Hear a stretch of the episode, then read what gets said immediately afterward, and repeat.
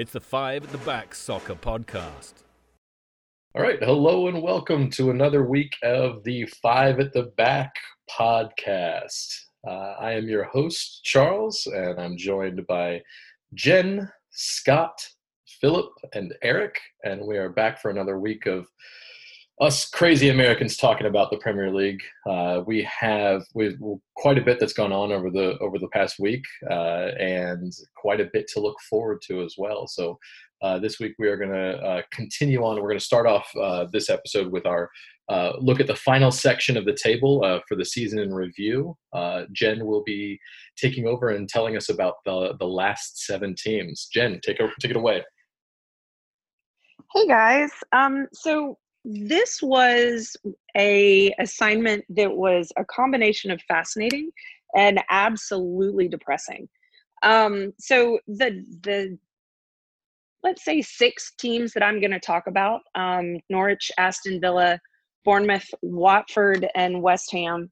Um, in order to really kind of understand who they are this year, it kind of helps to go back and look at um, the championship level um, and so in doing that um, and I, I, it was really cool i actually got to use christian as a resource to be able to do some of this research. Um, i was actually pretty intrigued to find that there's actually 24 teams um, in the championship level which means they play 46 games. And um, at the end of their season three, ter- three teams are going to earn promotion um, and they will feature in the next season's premier league um, so the first and second place teams um, automatically secure their promotion. Um, but third, fourth, fifth, and sixth actually play um, like a mini tournament um, where they play home and home. Um, to, and then whoever wins um, those home and home um, games winds up playing in a final. And so three will play six, four will play five, um, one of the things that's really fascinating is the third place team very rarely actually wins promotion. Um, and we actually see that in last year's results. So last year, when it came to the championship level, um, Norwich won first. Um, Sheffield United got second, and Aston Villa actually finished the regular season in fifth. Um, when you look at their um, their final standings um, and their records. What's really kind of interesting is this year, at least for Norwich and Aston Villa, their final um, uh, like their final records are almost the reverse, um, and so that's that's kind of depressing. Um, if you go back to 2017, 2018.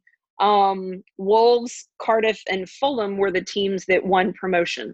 Um, part of why that's kind of interesting is because Wolverhampton um, finished seventh last year, and so they were they they are kind of lat they are last year's um, Sheffield United for us um, this year. So it's it's kind of cool to be able to see um, how that's played out. So, like I said, Norwich won um, the championship league, but unfortunately, they are sitting at the bottom of the table. So, currently, um, they are uh, sitting at 21 points. Their record is 5, 6, and 23. Right now, their goal their goal differential is negative 37.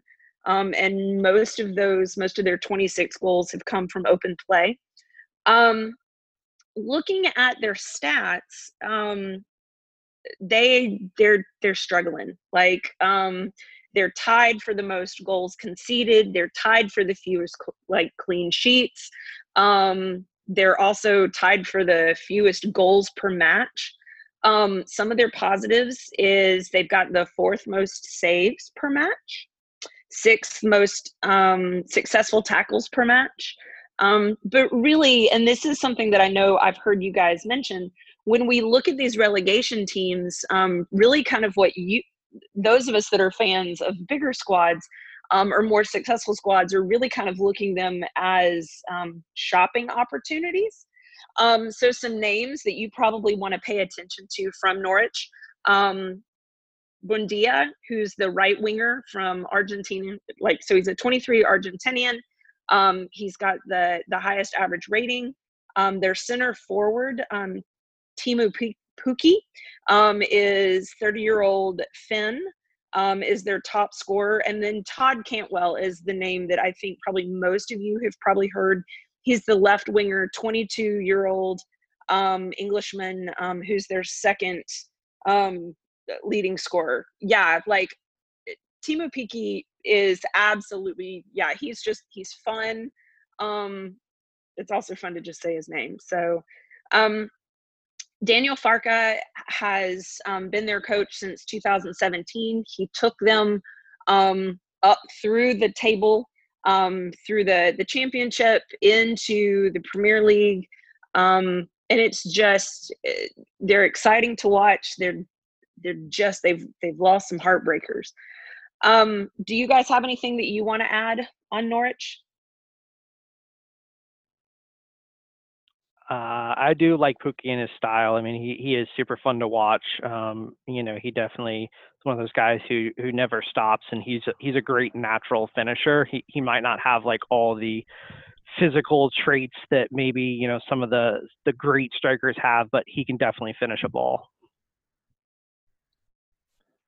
There's one thing I find admirable and also a little bit naive with them is they've tried to play the same style in the Premier League as they did in the Championship, which you admire a little bit. But then you see they've conceded how many goals? You say 37? Is it more than that? It's too many. They try to play so open, and their their matches are fun because they want to get out and play. But it's not the same level of competition. So it's admirable, but it's a bit naive. So they've actually conceded um, 63 goals. So their goal differential is negative 37. Uh, also, 37 was in my mind. Really quickly, one name that uh, that didn't come up in your list, understandably so, because he's a, he's a defender, but uh, he's uh, turning heads uh, as far as some of the bigger clubs looking at, at transfer possibilities. Is uh, Norwich's defender Mac? sorry, um, I just just blanked on his name. Max Aarons. Yeah, Max Aarons. Um, guy has been solid in the back the entire time, and he's he's been getting looks from teams like Liverpool and City, and even outside of the uh, uh, oh, Tottenham as well. Yeah, uh, even outside of the Premier League as well. So uh, he's only 20 years old, and so he's kind of one of those starlets to keep an eye on. One thing that kind of jumped out to me is is I think a lot of fans look at the Premier League, maybe casual fans, and think, "Oh, Norwich is you know trash; they can't play." But it really speaks to me if they finished first in the Championship last year and then finished last in the Premier League this year. It really speaks to me that the difference in the level of play between the Championship and the Premier League. It was just it kind of was eye opening for me um, how a team can go from first to one to last in the other. Totally agree. Um, so on to one. All right. So what we're sitting at is numerically, unless Norwich wins out. Um, so they're gonna it's next to impossible for them not to be relegated. Um, their next uh, match is against west ham. So if they don't win that one numerically they're done. So i think that'll be kind of an interesting battle to pay attention to later. So on to our now as a result of today's result um, our next to last place team we are looking at aston villa who um, is led by Dean Smith. Um, they are sitting at 27 points. Their record is 7, 6, and 21. Um, they have scored 36 goals and conceded 65, what puts their goal differential at 29. Um, and those, most of their goals have come kind of from a mix of open play and set pieces. Um, they again when you look at the stats it's just kind of a heartbreaker. They're tied for the most goals conceded. Um, they're tied for the fewest clean sheets. They're 18th in possessions one in the final third. Um, something positive i guess they are fifth in the number of clearances per match um, i guess if we were looking for something um, but again kind of looking at that um, looking as uh, at these kind of bottom um, relegation teams or on the bubble teams or going to be relegated teams looking at their their rosters as um, as maybe menus or some shopping. Um, some names that you need to pay attention to uh, their left winger, Jack Grealish. Um, 20, 24 year old Englishman um, leads their rating, um, is also their top scorer. And um, another one is going to be their center forward, Wesley, a 23 year old Brazilian. Um, and then uh, their center midfielder, um, John McGinn, um, a 25 year old Scot. Those are all names. Do you guys have anything that you've noticed um, besides um, Jack Grealish's hair? He's got fabulous hair. I think that Mr. Charles will be enjoying Jack Grealish's hair next year as he suits up for Manchester United in a 40 to 50 million pound deal this summer. I don't know that we'll pay that much for him, honestly. I think that uh, if Villa do get relegated, that'll actually help our uh, our chances of getting him for maybe 35 or 40. Um, so I think we'll get him on the cheaper end, honestly. And realistically, the best part about that is also we can now look at it and say he is legitimately surplus to requirements, and he he's going to come in and, and sit on the bench. Um, to be fair, so. Uh, but yes, no, I would. I I'm looking forward to having him uh, wearing a United kit next season. Yeah, and, and one interesting thing that you know I was watching a, a Netflix series Sunderland Till I Die. I was talking a little bit about it with the group before this. Is you know most of these players have clauses in their contracts when they get relegated that they you know lose 20, 30, 40 percent of their wages because the money's just not the same in the Championship versus the Premier League. So somebody like Grealish, who you know is has star potential or is at least a high level player, you know, he's not going to want to take that salary cut. So he's going to move on um, to another club like United who can pay what he what he wants.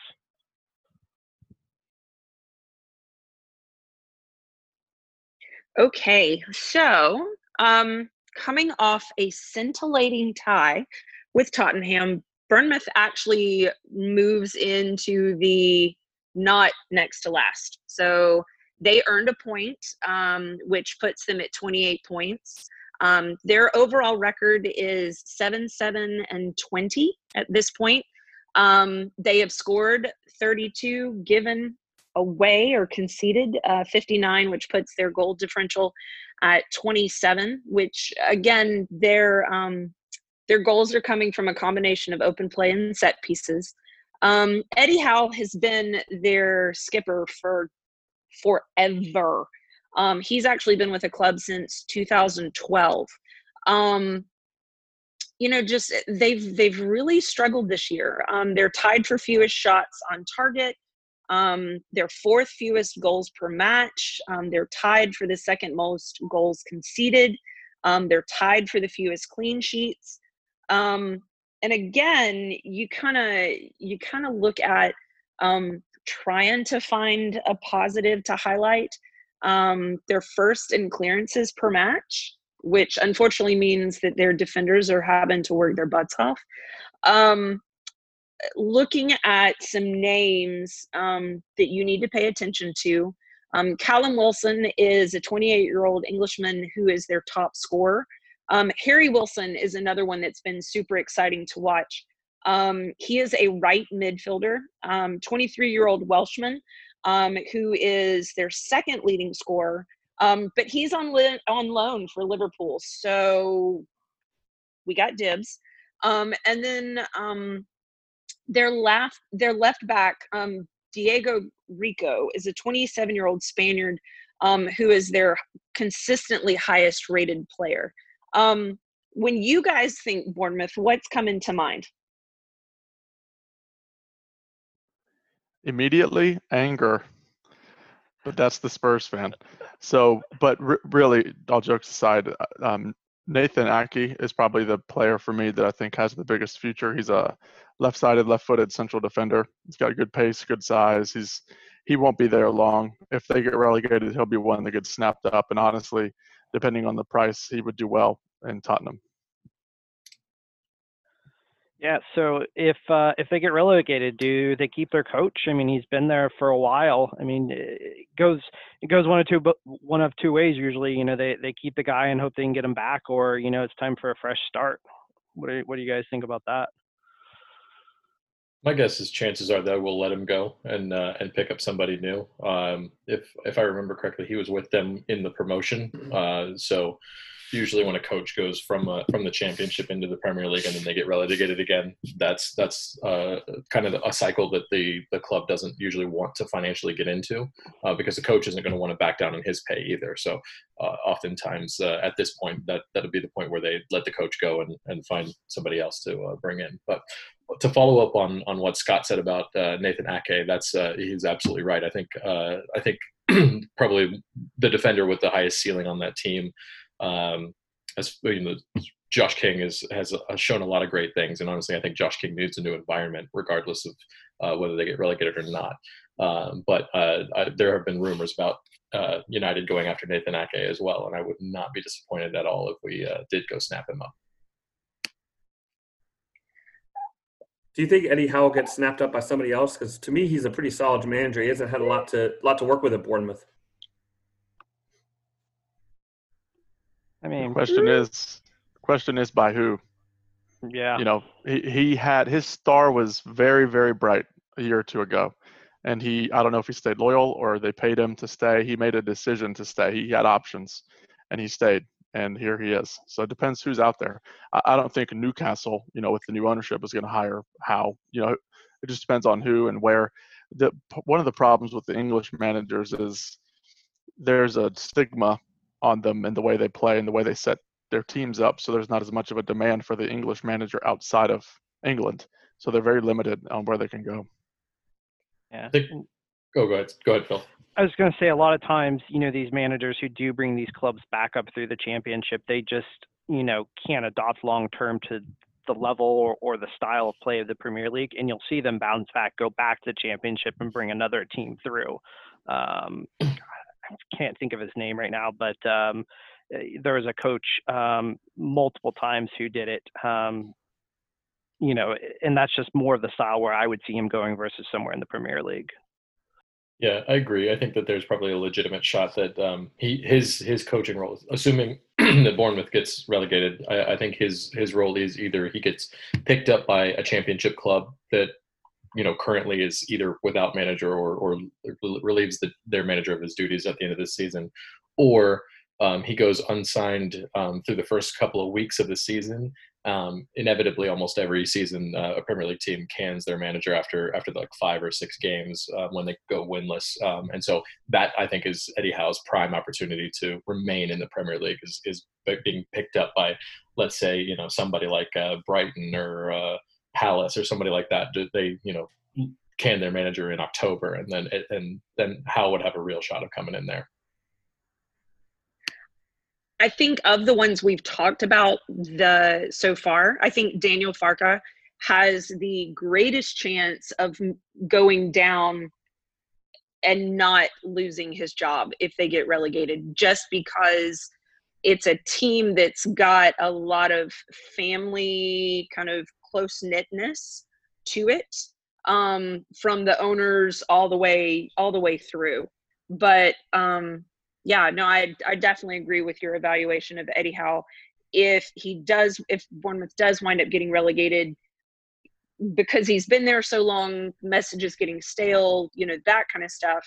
Um, but him proving to be something that is tempting for somebody that has um, cut cut their their their skipper loose.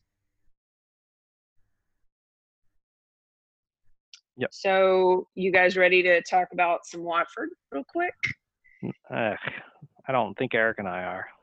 Yeah. okay, so um, Watford under Nigel Pearson, um, who came on board um, this past December. So he took over um, right at the end of the year, mid season. Um, Watford is sitting at 31 points. They have won seven. Um, drawn 10 and lost 17.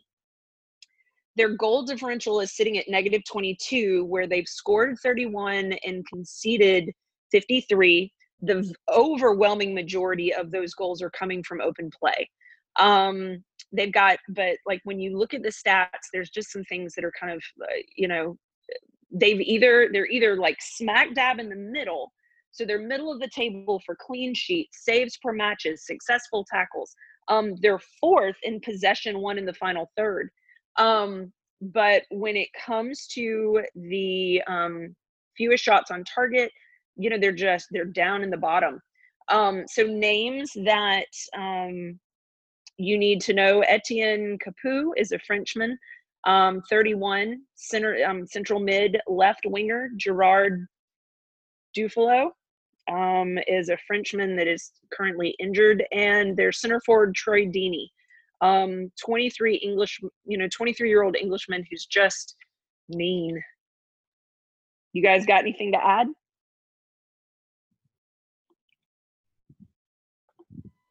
Nope. So I, I found something. I found something interesting about Watford real quick. So there were, they were one of the few clubs that to me didn't belong on this list. We put the list together, Jen and I, similar to last week with expected points, you know, based on the data, and then Jen went through um, the schedule, um, and they they are well far and above anyone else on this list as far as the, the data goes with expected points.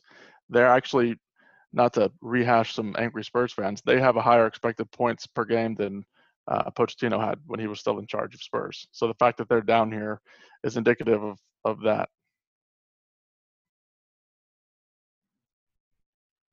All right. So just real quick, kind of because I just don't want to leave them off. West Ham United under David Moyes, again, another manager that took over in December, 31 points, eight wins, seven t- draws, 19 losses. Um, goal differential is a little better. They're at negative 19. Um, Two thirds of that is coming from open play, a third of it's coming from set pieces. Really, with them, I- think it's we're looking at the, you know, if they go down who's available. Declan Rice, 21 year old Englishman, central mid. Left winger Felipe Anderson, 27 year old Brazilian, um, are kind of two of the most familiar. But again, you know, just moments of greatness, moments of struggling. So there is your bottom of the table. Now I, I know that uh, I know that uh, West Ham or sorry United fans are hoping that they don't get relegated because there's word that uh, Mr. Phil Jones and uh, possibly another player might be headed over uh, to West Ham if uh, if they stay up, and that would be great for great for United to, to get rid of a couple of outcasts. It'll just help us finance some of those other transfers. Let me tell you, I I think Phil Jones is the epitome of how does this guy keep getting work. Like uh, we we wonder why we continue to sign him to deals every single year, and I guess there's something he does on the training ground because it's it's not really shown on the pitch. That's for sure. Phil's just get the contracts, man. Indeed, he's like uh, he's like Josh McCown. It's like it's like a perennial backup that's that is there to support the team and make the money. So, all right, uh, Jen. So we're you were covering those bottom table teams, and uh, you know we did a little thing where we uh, did an expected points and picked an over under on the on the top teams. What do you say we uh, we do one for the bottom teams? Does that sound like fun? I, I think that sounds fabulous. All right. So Norwich is sitting at 21 points. They've got West Ham, Chelsea, Burnley, and Man City. Over under 23 and a half points. So, Charles, what you got? I'm gonna go under. I I don't see Norwich winning another game. Maybe pull one draw out, and that's about it. That's okay. Eric, what you got? Now you're Eric, you're muted. Uh, so this is Philip. I've got them as my underdog this week, so I think that they will go over because they are going to get the win this week. oh poor West Ham. All right, Eric. I what love you it. got? All right, I'm back. I'm gonna go with uh, I'm gonna go with Charles. I don't see him win another game as well. That's a tough fixture list, so I'm gonna go under. Okay, Scott. I love the number because you either pick them to win a match or you don't. You know, it's over or under. I'm going under too. They're not going to win another game. All right. So just just to belabor this one for a second, if we change the number to 21.5, if we we asked if you thought they could pull out a draw in their remaining four, would you go over under? Just real quick, Charles. Over. I think they do something, but not on their own account.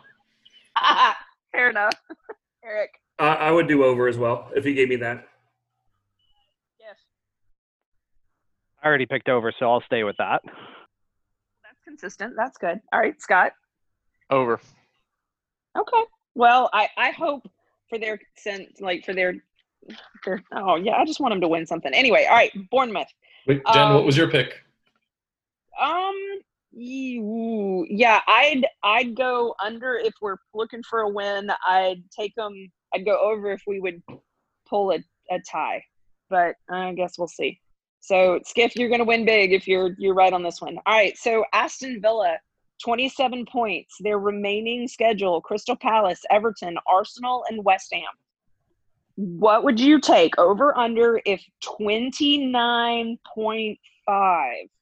So, of those, you think they can pull a win, at least one. So, Charles, Over. I think they uh, definitely beat West Ham on the final day. Poor West Ham. All right, Eric. I'm gonna say over as well. They're they're showing me a little bit of something. They're not kind of rolling over and playing dead like Norwich. So I would say over. All right, Skiff. Uh, I would say depends on Grealish's health. He picked up a little bit of a knock versus Liverpool, so I am going to go under. Ooh, all right, Scott. What you got? While I love the West Ham hate, I'm gonna go under. They're gonna lose that one.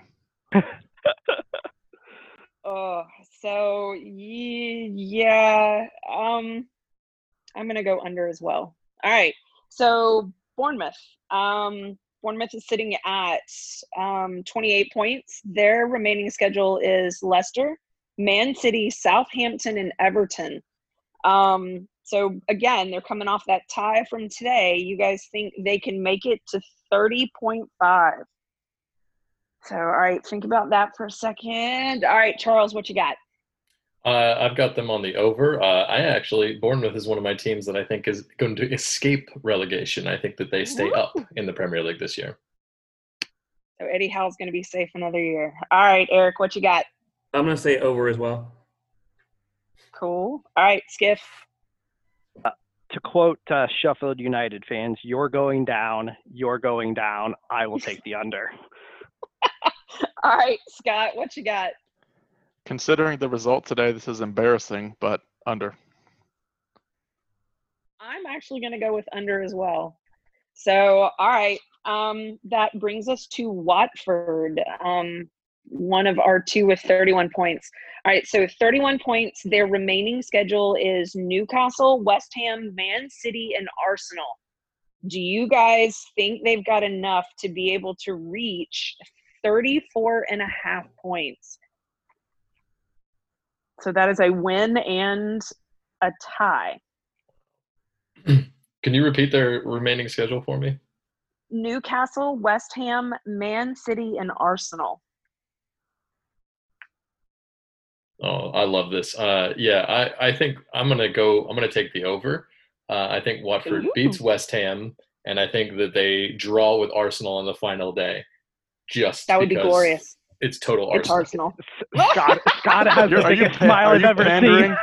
This is pandering. to- I'm not to me, pandering. it? That's I, I I this is that would be typical Arsenal. That is, is exactly what Arsenal would do. I love it. I'm here for it. Either way. Yeah. Okay. All right. So who's up? Who's up? So Eric, what you got? I'm gonna I'm gonna agree with Charles to go over. That totally that's that's doable, a win and a tie, and I can see Arsenal doing that as well. So I'm gonna go over.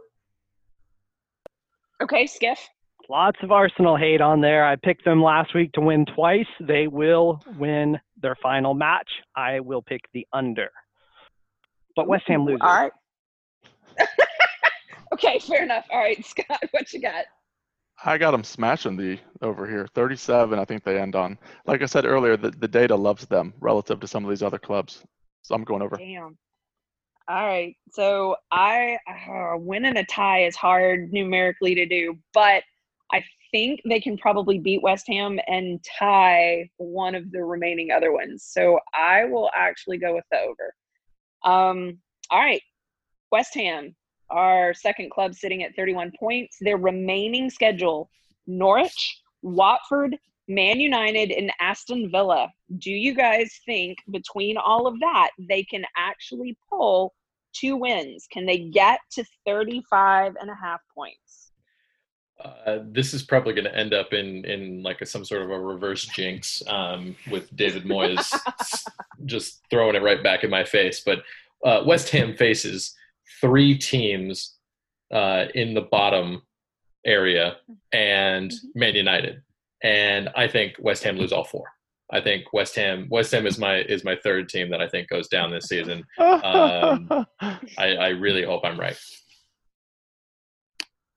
Eric, what you got? As much as I'd love to agree with that, because I'm not a big fan of theirs either, but um, I think with that fixture list, I think it's I think it's doable. So I'm going to go over. All right, Skiff, what you got? I hated Moyes when he was at Everton. I hated Moyes when he was at United. Under, you're going down also, David Moyes. I'm, Oh. I'm picking up some underlying hostility, but that's okay. All right, Scott, what you got? This is my favorite podcast. Um, I'm going under. You know that. All right. Um yeah, I'm gonna go under on this one. So um anyway, all right. Brighton currently sitting at uh 36 points. Their remaining schedule, Man City, Southampton, Newcastle, and Burnley. Do you think out of those four remaining games they have enough to get to 38 and a half points? Can they pull a win from that? Okay, for the over under, um, yeah, I'm gonna I'm gonna take the over. I think they pull out pull out one of those games or possibly draw twice. Um, but o- overall, I think all they need is one draw to be safe um, in the- in the long in this game, grand scheme of things. Okay. Do you think they'll get like? Do you think they'll get a win though to get the 38 and a half?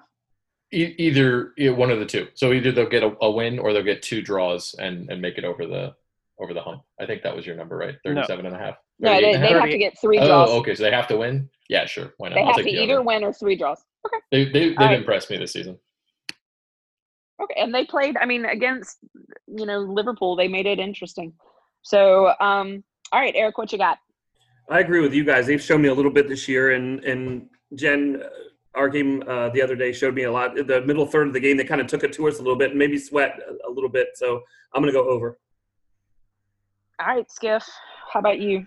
They are not going down. Um, I see it at, at least three points out of there. I mean, maybe it's three of their last games they tie or they get a win, but I'll go with the over on this one. Okay. Scott, how about you? So I talked about Watford. The data loves Watford. The data loves Brighton more. They actually are looking at 1.3 expected points per match. I think they crushed that number. They're easily over. Nice. Okay. Um, I'm going to. I don't want them to win any of them, but I think they probably can at least win one. So I will take the over. Um, all right, Crystal Palace is our final one, sitting at 42 points. Um, their remaining schedule is Aston Villa, Man United, Wolverhampton, and Tottenham. Do you think out of all of that, they can pull a win and at least one tie? So 45 and a half points. Charles. Uh, no, I I go with the under on them, uh, but I also think they're safe from relegation. I totally agree with that evaluation. All right, Eric, what you got? Uh, under as well. Okay, Skiff. I'll take the under with a Roy Hodgson uh, sacking in the off season. All right, Scott, what you got? Under, and he gets replaced by Eddie Howe. Bold. okay, Love it. enough. I can see Fair that. enough. Yeah, So, um, I think they'll probably pull. No, I think uh, at this point I can maybe see them maybe beating Aston Villa, um, but I don't think between Man United, Wolverhampton, and Tottenham they it would be a surprise. So I'm going to go with the under. So all right. So uh, these are noted, and we will come back and evaluate these at the end of the season. Awesome. Thank you, Jen. All right, so we're moving on to our next section. Uh, we're going to go over our featured matches from last week. Uh, we want to cover the things that we that we did talk about in, in, in detail. Uh, last week we had selected uh, Wolves versus Arsenal and Tottenham versus Everton. Uh, unfortunately, our choices of featured matchups did not turn out to be very featurey in the in the outcome. Those were uh, two uh, exceptional snooze fests. Uh, even that's even coming from people who who were uh, fans of those clubs. Um, so instead, we're going to talk about some of the games that surprised us. Uh, I'm going to start off. I'm going to kick things off. Being the Man United fan, I gotta I gotta go with a little bit of homerism right now, uh, and talk about how Man United are rolling right now. Two matches since our last podcast. We scored eight goals, only allowed two. Uh, we are now on on a streak of four games where we've beaten teams by at least three goals. That's the first time that's ever happened in the Premier League era. Uh, so you know, we we smacked Bournemouth pretty hard, uh, and then came out today. We started flat against uh, uh, against Villa, but you know pushed through. And, and honestly, the second half it looked it looked like we were just toying with them, like just flicking the ball around, doing basically whatever we want. So, uh, what are some of the games that surprise you guys? I don't know if it was a surprise, but Liverpool won again, and you know they've got 92 points, which is already more than Manchester United have ever registered in a 38 game season, and we've only played 34 games. Uh, but in all seriousness, I mean the shocker of the week obviously was uh, Southampton beating City. Uh, I mean if you had put money on a game uh, for an underdog and you had won that, you would have had my instant respect. Ah, put your hand down. Uh, so you did not. Uh, I, no, anyways, I picked them as my crazy. automatic loser. I was, I was the other way around. Fair enough, Charles. Uh, but yeah, no, that I mean that was uh, you know it, it was just uh, I think the city had like 25 or 26 shots and you know just could not convert and maybe they're they're missing uh, Sergio Aguero. We'll see how that affects them uh, for the rest of the season and and into the Champions League because he's uh, definitely a proven finisher. Any other games pop out to you guys? Just real quick, I thought it was interesting. Chelsea has had a couple of matches since the last pod. They looked like world beaters against Watford, took them down 3 0. And then a couple days later, they played Palace, who, if you remember my recap last week of the season, wasn't exactly uh, shining. They struggled. Honestly, they beat them 3 2. They were lucky to win. Palace was battering them there towards the end. So the you know 48 hours later, and it looked like a completely different Chelsea side. So I think they're still finding their feet under Lampard. Absolutely, absolutely, yeah. So we had some we had some exciting ones um, that popped up that may have you know just been a little bit off of our radar, um, other than the ones we did actually select. So I'm um, going to take that and carry it right into our featured matchups for this week. We're going to hope that these games are as uh, exciting as we as we are expecting them to be. Uh, for the first one, I'm going to turn it over to Eric. He's going to cover uh, Sheffield versus Chelsea. Well, that's a great, uh, great intro, great rollover to uh, Sheffield United versus Chelsea. We're just discussing them. Um, it's a good feature. Chelsea's planning to hold on to their number three status in the top four with their 60 points. Um, uh, Chelsea's right behind with 59, and Man United's right behind them with 58. So it's really nicely tightly packed up there, fighting for those Champion League spots. Um, Sheffield's hanging in at seventh place right behind Wolves and still alive for their Europa League spot. They're holding off uh, Arsenal, Burnley, and Spurs in that spot. So it should be um, table wise should be a good matchup. Um, some injury reports for fitness. Um, Sheffield United McGoldrick is uh, doubtful with a foot injury. Clark, Freeman, and Fleck are out a few weeks, also with ankle and muscle injuries. Um, the big one for Chelsea, uh, Kanté is out a few days with his hamstring. Uh, Kovacic, Tomori, and Van Ginkel are all doubtful for various muscle and knee injuries. Um, over to some stats here. It's a pretty close matchup here. I was looking at some stats earlier. Um, the uh, scoring per match. Sheffield United um, scores averages uh, eight tenths of a goal per match. Um, Chelsea scores uh, or averages 2.4 uh, goals per match. Um, conceded's a little bit closer. I thought it was interesting. Sheffield was at uh, 1.6 conceded. At, uh, Chelsea's at 1.4 for a total of Chelsea 3.8 when you take both of them in consideration, and Sheffield's at 2.4.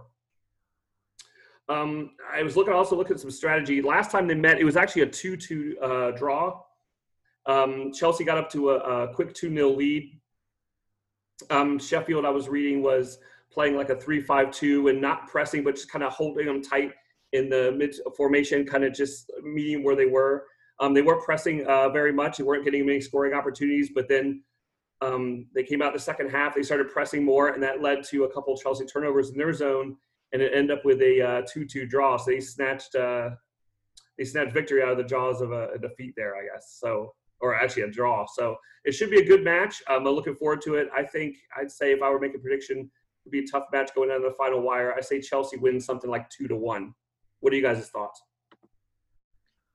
Well, as far as the uh, score go for that one, it is one of our our uh, pick'em games this week, so I think we'll uh, we'll pass that uh, description on to that section of tonight's pod. So uh, instead, I'm going to go ahead and pass things over now to for our second feature matchup to Scott, who's covering his Spurs versus Arsenal. So it's the North London Derby, and going into these, regardless of form, I'm never comfortable. We could be top of the table. Arsenal could be in relegation, it, it wouldn't matter. It, it's one of those matches that you can never be comfortable with. Currently, we're ninth on 49 points, and Arsenal are eighth with 50. So it's a it's a big match as far as the Europa places go, especially depending on how Eric's matchup there goes with Sheffield. So Arsenal are in great form. They've won four of the last five, and the one match they drew was against Leicester and they were controlling that match pretty well until Nketiah took a red card um, after being on the pitch for maybe two minutes. I mean, that was kind of sad. He hadn't even touched the ball, and he gets set off. And he's a young kid, so he'll learn. Very talented, but that, that was a tough one. So they could have very easily been coming into this match uh, five on the bounce. Spurs form, not so good. Uh, just to just to let you in behind the curtain, I had a note that said Spurs form is iffy, and that was before we drew to Bournemouth. So I scratched out iffy and in angry handwriting it says poor form. Uh, we've we've drawn two, won two, and lost one, and we haven't looked particularly good in any of those. So I think Jose is still trying to figure it out, trying to figure out who his best players are and, and what the best formation is. So some team news, there's a couple of big ones, like I mentioned. Eddie Nketiah facing a three match ban for that straight red against Leicester. And Eric Dier, maybe we'll touch on this a little bit later. He um, is facing a four match ban from an incident in February where, real briefly, there was a, a Spurs fan that was upset after a, a tough result. And Eric Dier's brother was in the crowd. The fan was going after Eric's brother.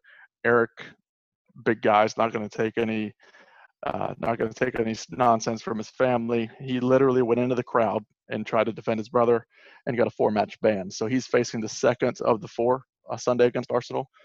Some injury stuff. So um, Bernd Leno got injured in the 2 1 loss to Brighton in June. Um, he's their goalkeeper, was their first choice goalkeeper. But since then, Emiliano Martinez has stepped in and done a really good job. He's started four matches and kept a clean sheet in three of them and the only one he didn't keep the clean sheet in was Leicester. And as I said, that was a clean sheet until the red card from Nketiah. So he's he's doing a pretty good job. And then the other injury issue is Dele is for Spurs. Dele Alli's hamstring has him as questionable. So that that will cast kind of a doubt over Spurs. It's interesting.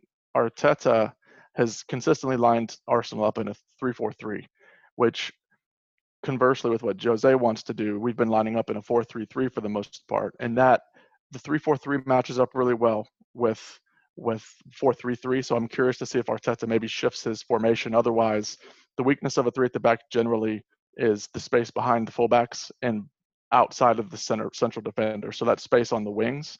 And so you're going to have Bergwijn, Moura, or Son living in that space. So either their fullbacks are going to be pinned back or they're going to change the formation. What one of the two? That's going to be big, big for this one.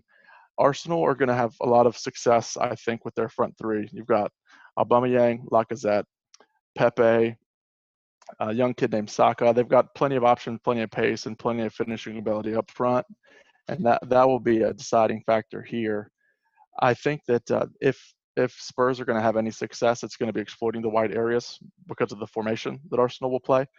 Um, and the critical part for Arsenal is going to be how they, one, handle the wide areas defensively because they've got Hector Bellerin and uh, Tierney on uh, their fullback spot. They're very pacey, full energy. They can run the full flank, so that's going to be important.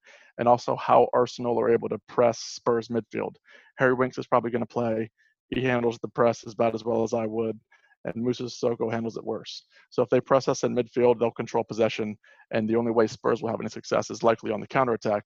Luckily, we're we're pretty good at that. So I think it's going to be competitive. It's going to be exciting because there's not a lot of defense. You you guys know David Luiz is the cog at the center of their back three, which is hilarious. Um, surrounded by Kolasinac. Right, and, and, he's flanked by Kolasinac, who is a, a fullback who just can't run, and Mustafi, who is you know, if it wasn't for Luiz, he would look like a little bit of a um, a sideshow Bob back there too. Although he's been better. Arsenal fans don't come at me on Twitter. Mustafi's been a lot better. He's worth he's worth being in the starting eleven. So I see this, and you guys might be shocked. I don't pick a Spurs victory here. I see it as a 2-2 draw. I think it's going to be up and down. I think it's going to be wide open, and uh, I think the Dier injury plays a role, or the Dier suspension, excuse me, plays a role, and it ends up 2-2. Yeah, it's got brought up some really good points, and honestly, um, one of the things that uh, that could really be a difference maker uh, is what you brought up, uh, Emiliano Martinez for Arsenal. Um, the, he has honestly, he's he's looked great since he's he's come in, um, and one of the advantages he has is the fact that Bernd Leno is out for the remainder of this season. So it's his job. He doesn't have to look over his shoulder. He can train with the first team, knowing he's going to go in and he's the guy for those these remaining games. Honestly, that's going to do loads for his confidence, and I wouldn't be surprised if other teams come calling once uh, once Bernd Leno is uh, returns to fitness. So, okay, we are uh, we're moving on to the next section. We're uh, we're rolling into our pickums. Uh, I'm going to turn it over to Skiff. If you would uh, give us a quick rundown on the the standings after all the games from this past week. Absolutely. So um, we uh, indeed, when Charles was out uh, his first week, he did not make a pick. Um, so we are going to go ahead and get give uh, the one match that Christian got right uh, to Charles in his standings as as only a uh, a little fair thing here. Um, but overall, it was a great week for um, yours truly. Arsenal led me to uh, two points in last week's standings. Um, so the the updated standings, Jen you uh, you remain in the top spot. Uh, so Jen has correctly picked nine, Charles uh, into second with eight, and then uh, Scott, myself, and Eric uh, are all tied on seven. So really uh, competitive, close match, and Christian is somewhere. around the Aston Villa land um, in the standings. So that is where we are at right now. Awesome. Thank you very much, Skip. Okay, so uh, we've got uh, we've got five games chosen this week. Actually, Skip was was the man to choose them. Um, so I'm going to go around uh, and let's see what everyone has picked. first game up: Sheffield versus Chelsea, one of our feature matchups. Uh, my, I'll uh, I'll go last on this one. So let's go with uh, Eric first. Muted. Turn the turn the mic on. Well, I've I've got Chelsea. You're there, Philip. Yep, I've got Chelsea. I mean, you gotta go, here. Gotta go with the American, right? I mean, he's been right. hot lately. Pulisic's been uh, in Fuego. It's around the Fourth of July. He's just going to continue to bag goals. So I have Chelsea. All right. Back to me. I'm going to go. I'm up now. I'm going to go uh, Chelsea. Just like I said in my preview, something like two to one. Two to one Chelsea. All right, Jen. I'm actually going to take a draw on this one. All right. Very good, Scott saddens me deeply to cheer for Chelsea, but given we're fighting with Sheffield for Europa, it's 2 1 Chelsea. Ugh. Fair enough. Uh, total homer call on this one. Uh, she- uh, Sheffield comes through with a 2 to 1 victory over Chelsea, allowing United to catch up. All right, next game uh, Leicester versus Sheffield. Game on Thursday of next week. Eric. Uh, I'm going to go a close one as well. I'm going to go, I think Sheffield, I'm going to go something like 1 0. I think they'll give him a match. It'll be a great match. Cool. Jen? I am actually I'm gonna go with Sheffield United on this one. All right. Very good. Scott. I'm gonna go one one draw. Leicester has just not looked good. Had they not seen the red card with Arsenal, they would have lost that game. Yeah. I, I agree with you on that one. All right. Phil? Since I've now learned to pronounce them, I'm going to choose Leicester. Congrats on the pronunciation. Very good. Uh, I, I concur with Scott for my pick. Uh, I think Leicester have looked below average and are not looking like they're going to uh, beat anybody but the teams at the very, very bottom of the table. So Sheffield with a, a 2 0 victory over Leicester. All right, game number three, our other feature matchup Spurs versus Arsenal. Eric. I saw this fixture on the list and I don't like it at all. Just because I can see it going either way for any team. It could be a draw. It could be a two-one Spurs or two-one Arsenal. Or I, I'm going to go two-two draw. All right, Jen. I'm actually gonna go, Scott. I'm hoping that my positive energy can help you guys out because I'm I'm picking Tottenham on this one. All right, Scott. Well, I'm glad you have positive energy towards Spurs because VAR and the referees don't. Not to be that guy, but uh, just just search it on Twitter. I'm not going to belabor it. Two two, draw. All right, Phil. Arsenal were good to me last week. Arsenal will be good to me this week. Come on, you Gooners. All right, and my We're going to pick change it to four at the back. Change it to four at the back next week. well, my pick, since both teams can't lose, uh, is going to be Arsenal. Uh, I think Arsenal come through and steal them. Arsenal have more firepower up front right now. I'm sorry, they're, they're Three at the scoring goals, and, and Spurs are not really uh, not really holding it together back there in the way that they should. So that's my uh, that's my pick there. Okay, on to game number four. My boys, Man United facing Southampton on Monday. Eric. As much as it kills me to say, Man United is rolling right now. They got a great combination up front, working well together. They got the youngster Greenwood uh, cooking as well. Um, I'm going to go Man United something like like three 0 All right, Jen. Man United. Like it's All right. it's probably not going to be pretty. Fair enough. Scott. Eric, Aaron, and Brett, you three no. All right. Very good. Uh, Phil. I mean, I hate myself, and I hate the fact that I'm looking at your United jersey. But uh, yeah, I'm, I'm gonna go ahead and pick them to win because I don't want to be last in this. fair enough. Fair enough. Yeah, it's done me a lot of pleasure to have all all of the uh, Liverpool fans choosing Man United to win. Um, that in itself is, is enough for me. This game, unfortunately, is going to be the United's dip, uh, and we will squeak out a win, probably one nothing or two one against Southampton. All right, fifth game, fifth and final game. We have Burnley versus Wolves. Uh, Eric. Oh, this is to be uh, this is another one I didn't really like either. Could go either way. I'm to go. Oh gosh, I'm going to go Wolves. Last time like one 0 I'm All also right. going to pick. Yep. I'm also going to pick Wolverhampton. Um, I just think they're going to be kind of smarting after this week. So, yeah. Very good. All right, Scott. Wolves' form is dangerously similar to Leicester's, so I'm going to go with the draw. I think it'll be an ugly one, one-one. All right, Phil.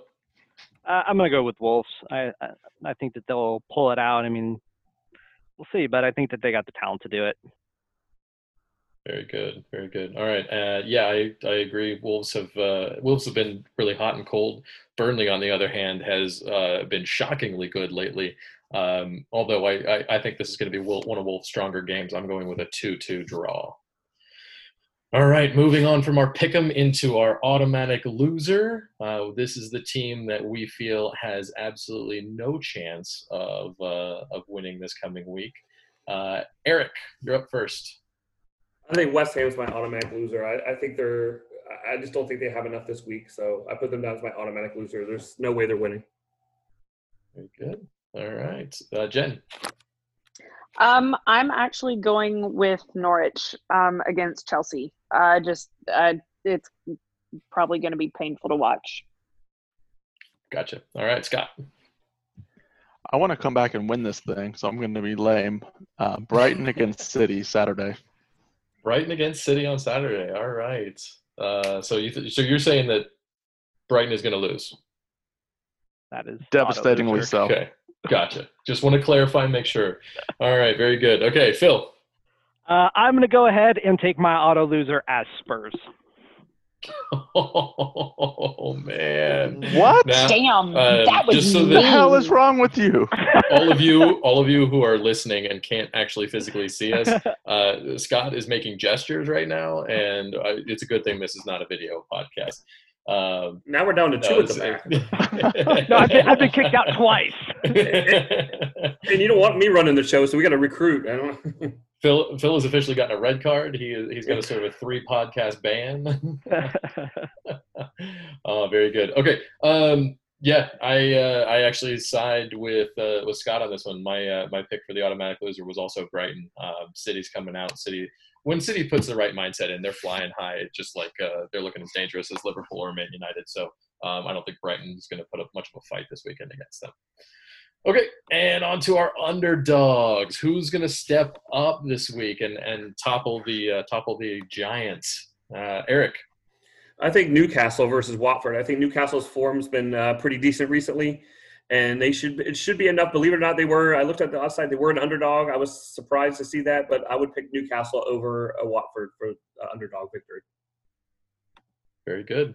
All right, uh, Jen. I, the fact that they're the underdog just that is a question mark to me but okay uh, smarter people than me are doing the odds um, i'm gonna say um, sheffield united versus leicester i'm um, yeah i'm gonna go with that one Very good. All right, Scott. So I think form wins out here. Everton is a dog to Wolves, which is kind of ironic. Uh, but Everton are going to beat Wolves on Sunday. That's one of those unusual ones, isn't it? Uh, It doesn't seem like uh, Everton should be a dog to Wolves, but uh, it is what it is. All right, Phil. God, Scott, uh, just take a little uh, step back from the screen because my underdog pick, I am going to triple up on Arsenal to go ahead and do the deed and put me into first place in this pick'em contest. Arsenal are my pick. Wow. Uh, yeah. L- Ladies and gentlemen, if you don't hear from Skiff, he will offi- have officially been exiled from the podcast. Uh, and uh, yeah, we will we'll have to see uh, whether or not Send that's all inquiries be... to F I V E A T B on Twitter. If you'd like to join the pod. Also, see if COI Seminoles for Scott's ranting after this or his uh, comments on my terrible pick. Oh, we're gonna come back to uh, to Skip's uh, Twitter account being uh, shut down uh, randomly and mysteriously. Very good. All right, and uh, I get a chance to piss off the entire podcast. Uh, my up underdog victory is Burnley over Liverpool on Saturday. Burnley going to show out against Liverpool and topple the Giants. Giants. I mean, the, Liverpool's been up and down since the, they've won the title. There's no guarantee that they're going to be high flying. I think Burnley shows up and uh, puts a little bit of a smackdown on them. Uh, so now that I have them all grimacing and, and feeling the burn that the, that Skiff gave to uh, Scott, uh, we'll You the do burn- realize- feeling the burn for Burnley. just Yeah, just real quick the Burnley. you you do realize they're playing at anfield Yeah. right yeah, but you don't have and any you fans. do That's going to be very Right, intimidating but- for Wolves fans.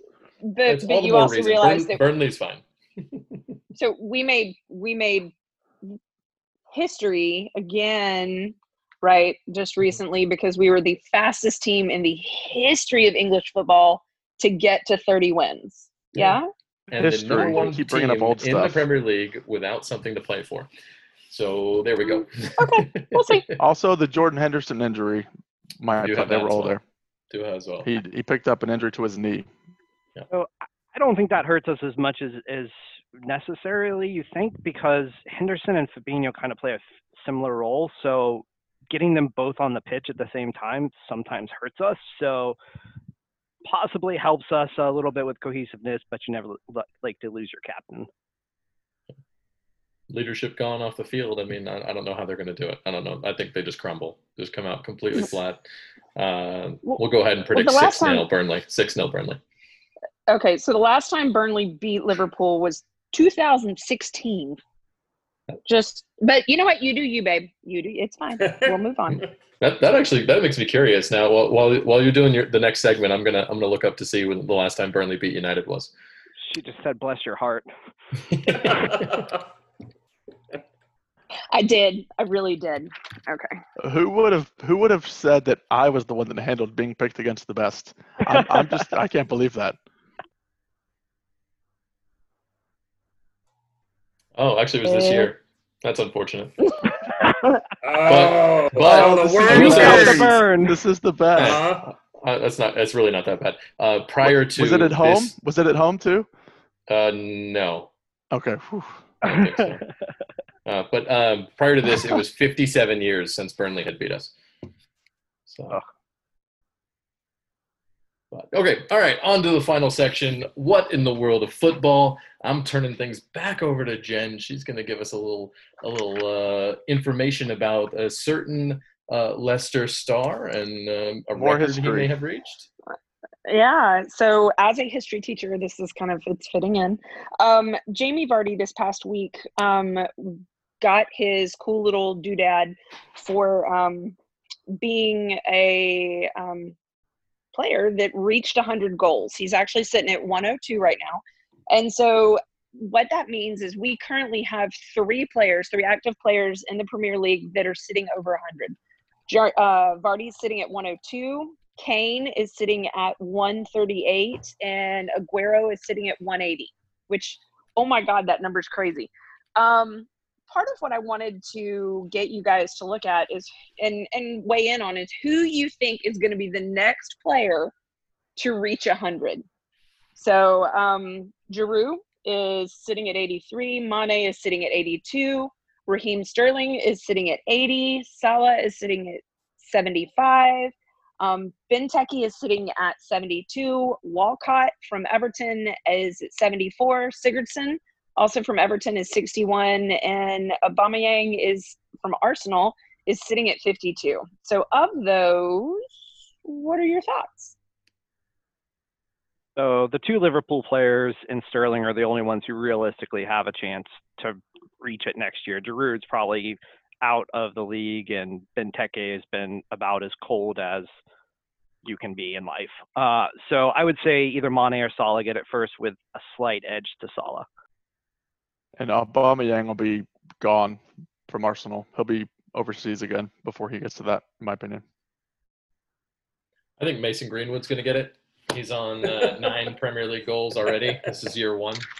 Uh, no, but in all seriousness, I uh, I, I like Mane for this one. Uh, I think uh, Salah is has been doing well, and he definitely picks up goals. But um, I see Mane as the the stronger long term uh, goal scorer in in uh, Liverpool's front three, and I think Sterling uh, will be lucky to get to 100. I think he's got one more good season in him, and then he's and then he's going to start to see his decline. Uh, and I agree with you guys about Giroud and Benteke.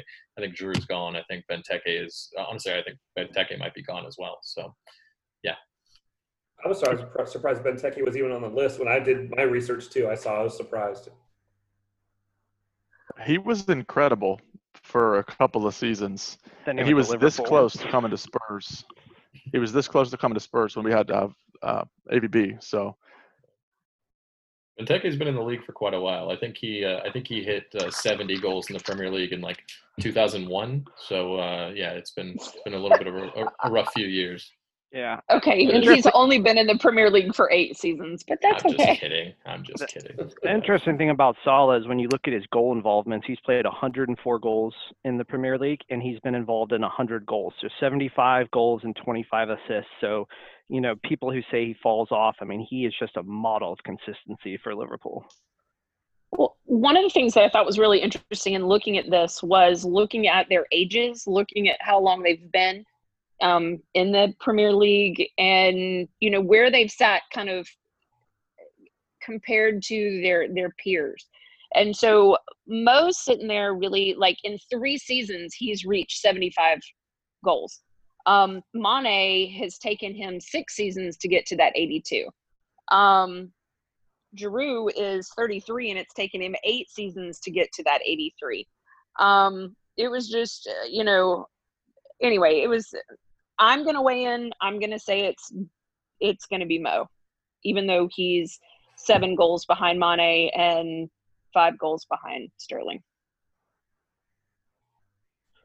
I probably agree with you. The good, th- and I think the good thing about Mo is, you know, when he was with Roma and Chelsea, I don't think there's a lot of tre- uh, tread taken off the tires, so to speak. You know, I mean, he definitely has with us, but so far as with those other two clubs, he he wasn't playing, you know, every single match, every single minute as well. So that kind of helps him for a longer career which can help him get the rise up the goal uh, charts.